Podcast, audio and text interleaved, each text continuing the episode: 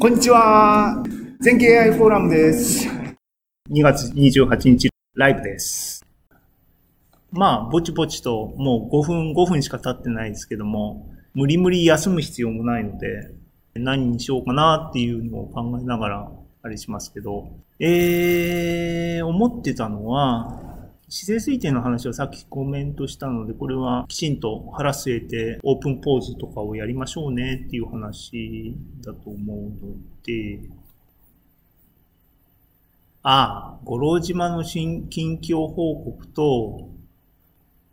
全景 AI の新しめのやつを使い方を軽く触れて、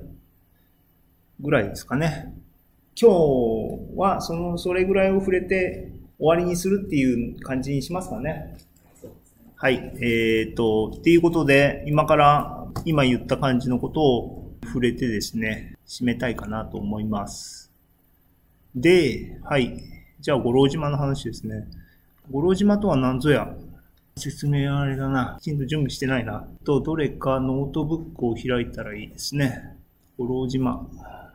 ノートブックをこう見ると、これ僕の、これいかにこう勤勉に毎日仕事してるかっていうのがここに現れてます。五郎島、五郎島、五郎島ですね。五郎島ですね。例えば、OK、最新の五郎島18っていうのがありますね。Jupyter Notebook はですね、結果も全部 JSON ファイルにダーッと書き出してる巨大なテキストファイルであるがゆえにですね、おそらくはですね、大きなファイルを読み込むの、あと読み込んで render するのがですね、結構時間かかって、ちっちゃめにファイルした方がいいし、画像のレビューっていうかプロットをいっぱい載せると、それだけ重くなってとかあるんで、結構悩ましいところですけど、もうでも今や Jupyter なくしては生きていけない、あの、中野さんからコメントいただいてます。五郎島はどういうモデル、ニュラルネットワークを使っていますかえー、いい質問ですね。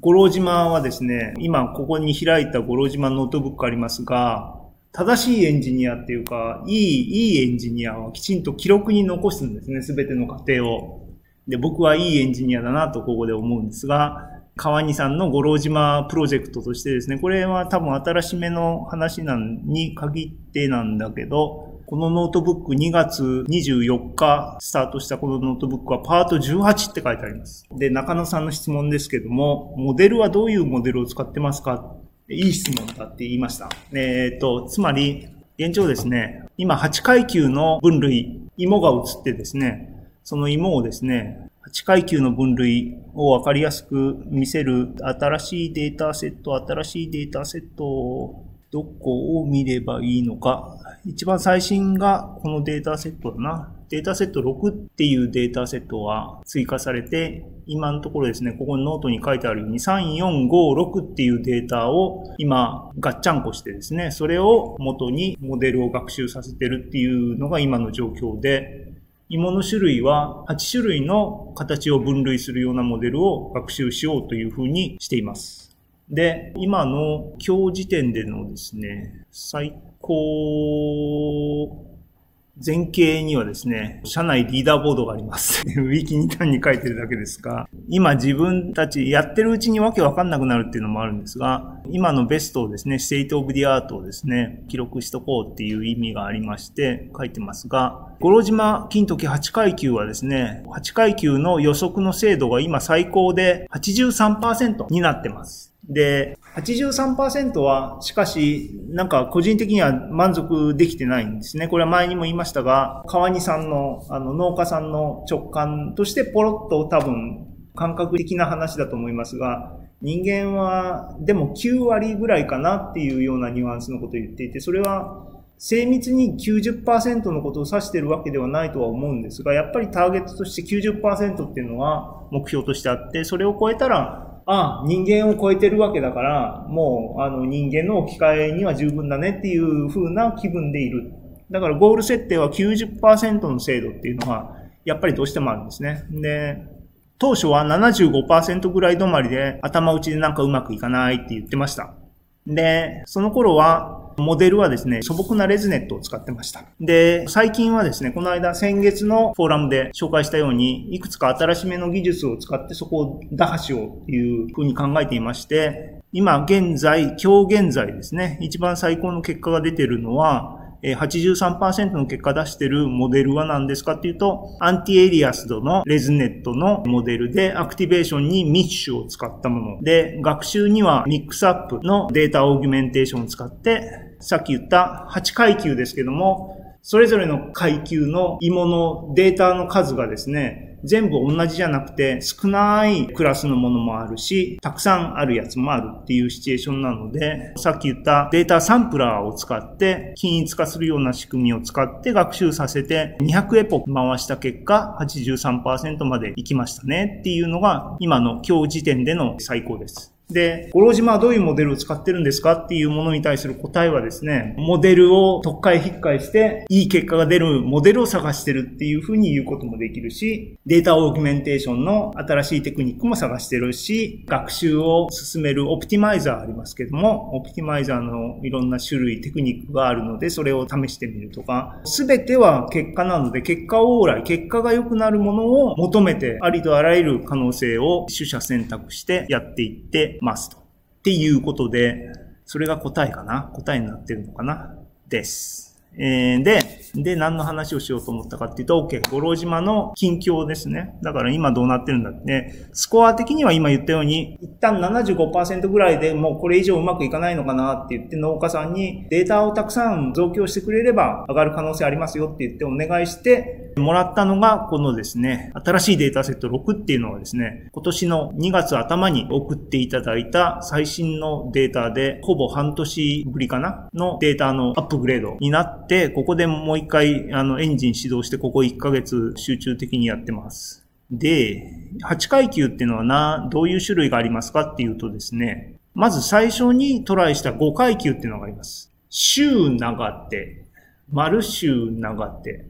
で、それぞれに短手っていうものがあります。週短手、丸週短手。で、もう一つ、そのどれでもない量っていうものがあるのが、ベースの5階級です。で、それに合わせてもう3つ足してくださいっていうふうにお願いされたのが、長。すごく長いやつですね。この5階級に含まれるよりももっと長いものが長。で、5階級よりも短いの、短いっていうかな、コロっていうのがあるんですね。まるっとしたものがコロ。で、規格外みたいな、なんか傷が入ってるとかっていうものが外っていう8つのクラスに拡張されたのが今の問題です。あ、えっ、ー、と、自分でネットワークを深くしたりはしますか？えー、自分で、自分でネットワークを深くしたりしますか？っていうのは ResNet。あの、今、僕自身がモデルを細工して、ここのレイヤーを1個増やしてみようとか、 ResNet 34にプラス5レイヤー足してみようとかっていうような小細工は今は最近はしてませんねっていうのは、エキスパートに任せてるっていうか、あの、論文できちんといろいろやられてる専門家のモデルを使ってみるっていうセンスの方が強い。ただし、先月の僕の方の最新の話題でって触れたように、 activation 関数は、これMish って言いますが、 Mish はいいですよと。今まではほとんど ReLU って呼ばれる、 rectified linear activation function か。がほとんどもう業界標準でどのモデルもそれを使ってたんですけども、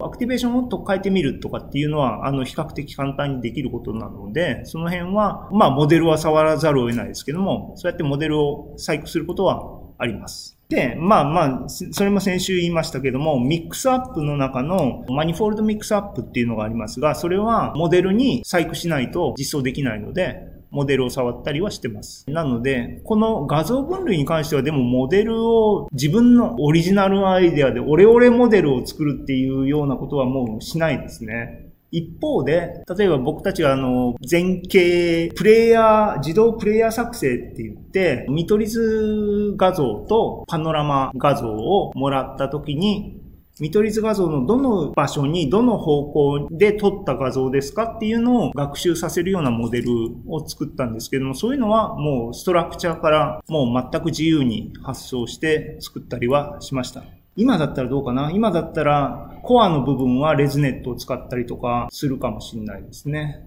まあ、あの、いろいろです。で、で、で、えっ、ー、と、8階級の話だな。で、え、8階級の画像は例えばどんなの？っていうと、こんな感じ、ね、見えるかな？印象だけ、あの、こんな感じで、さつまいもが映ってます。こんな感じの画像をもらって、ディープラーニングのモデルに食わして、8階級のどれですか ?01234567 を予想するっていうのが、まあ、ぶっちゃけて言えば、五郎島予想のモデルの話になりますと。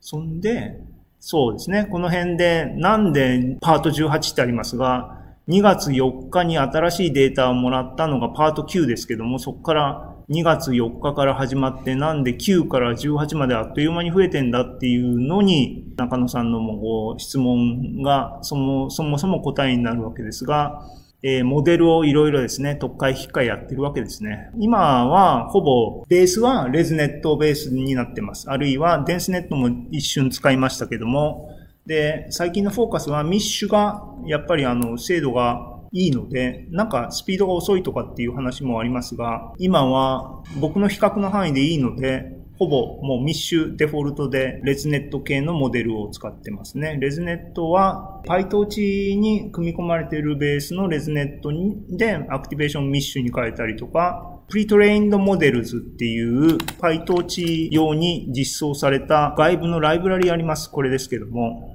で、このモデルの activation を Mish に置き換えたものを使ったりとかですね、その中に ResNeXt があったりとか、 antialiased ってさ、ついてるのは一連のついてるやつは、この間紹介した Adobe の研究者の出した blur pooling を使ったですね、並進対称性、シフトにたあの1ピクセルずらした時に挙動が変わらないような convolutional neural network を使ったりとか、いろいろやってます。で、この辺は data augmentation のですね、いろいろな試みをやってますが、えー、そういう試行錯誤の中、今ベストは多分パート13とか、この辺でやった結果とかが良くて、もっと上を目指してやってるんだけども、なかなかいい結果が出ないっていうのが今の状況ですね。それでも75%でうーんってうなってた頃に比べると、83まで上がったので、やればやるもんだなとは思いますね。で、細かい部分の言及は、最近、そう、最近の話題からちょっと共有だけしときます。詳しい説明は準備もほぼしてないので、興味ある方はオンラインフォーラム等でフォローアップできればしたいですけども、情報共有だけさせてください。えっ、ー、と、最近のネタですね。 progressive sprinkles 系の話。ファスト AI の話ですね。あの、やっぱりコミュニティとしてもファスト AI の人たちはすごいプラクティカルで、いい意味でプラクティカルで、先進的で、いろいろためになるんですが、このレスさんですね。レス、えー、ホワイトさんだったっけな。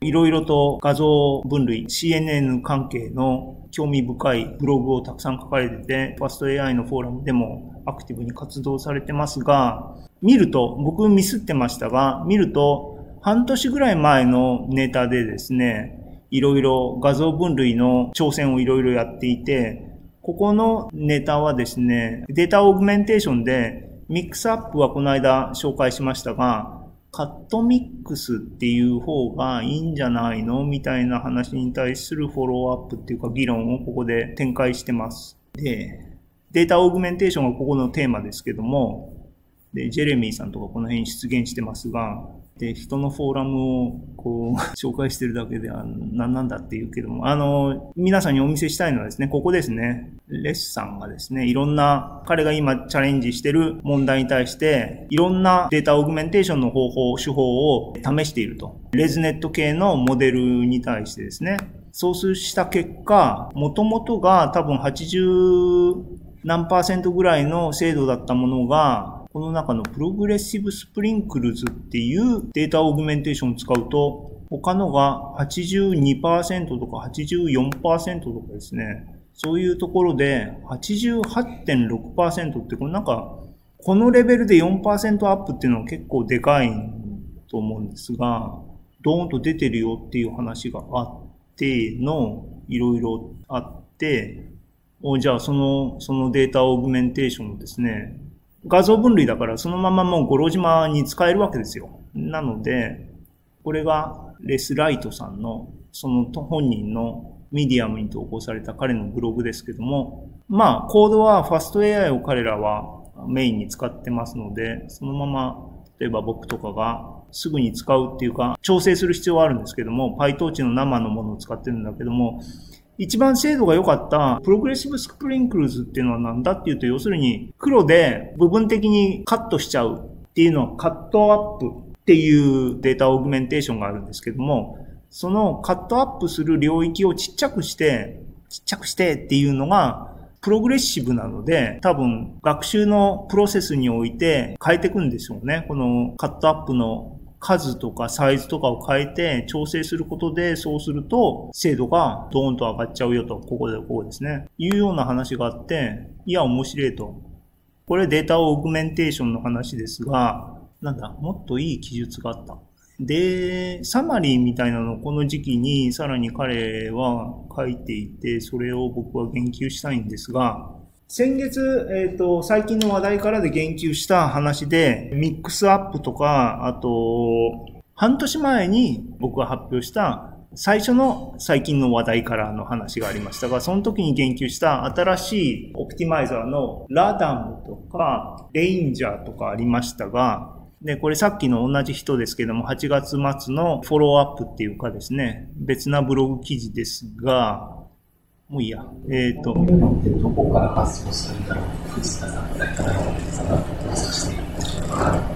あ、えっ、ー、と、こういうのが何を指しているのかわかりませんが、基本的に僕は発想っていうのは試行錯誤からしか生まれないと思ってるので、トライアンドエラーしてうまくいかないっていう状況に出会って改善して思いつくんだと思いますね。だからこの人たちも非常に現実的な問題に取り組みながら、それを改良するっていうことを通じて、ベターなソリューションをどんどん見つけていくんだなというふうには感じます。こうこの、このノートブックは参考になるノートブックなので、あの、ぜひ見られたらいいですが、画像分類で、この半年ぐらい前の状況で、新しめの情報がまとまっていて、5つぐらいのポイントを彼ら、彼は挙げていて、 optimizer をですね、最近は僕たちはアダムっていうのを大体ディファクトスタンダードとして使うんですが、 Ranger って呼ばれる RAdam plus Lookahead みたいな新しめのですね、 optimizer を使った方がいいよというのが一つ目のアドバイスですね。で、二つ目はアクティベーション関数を ReLU から Mish っていうやつに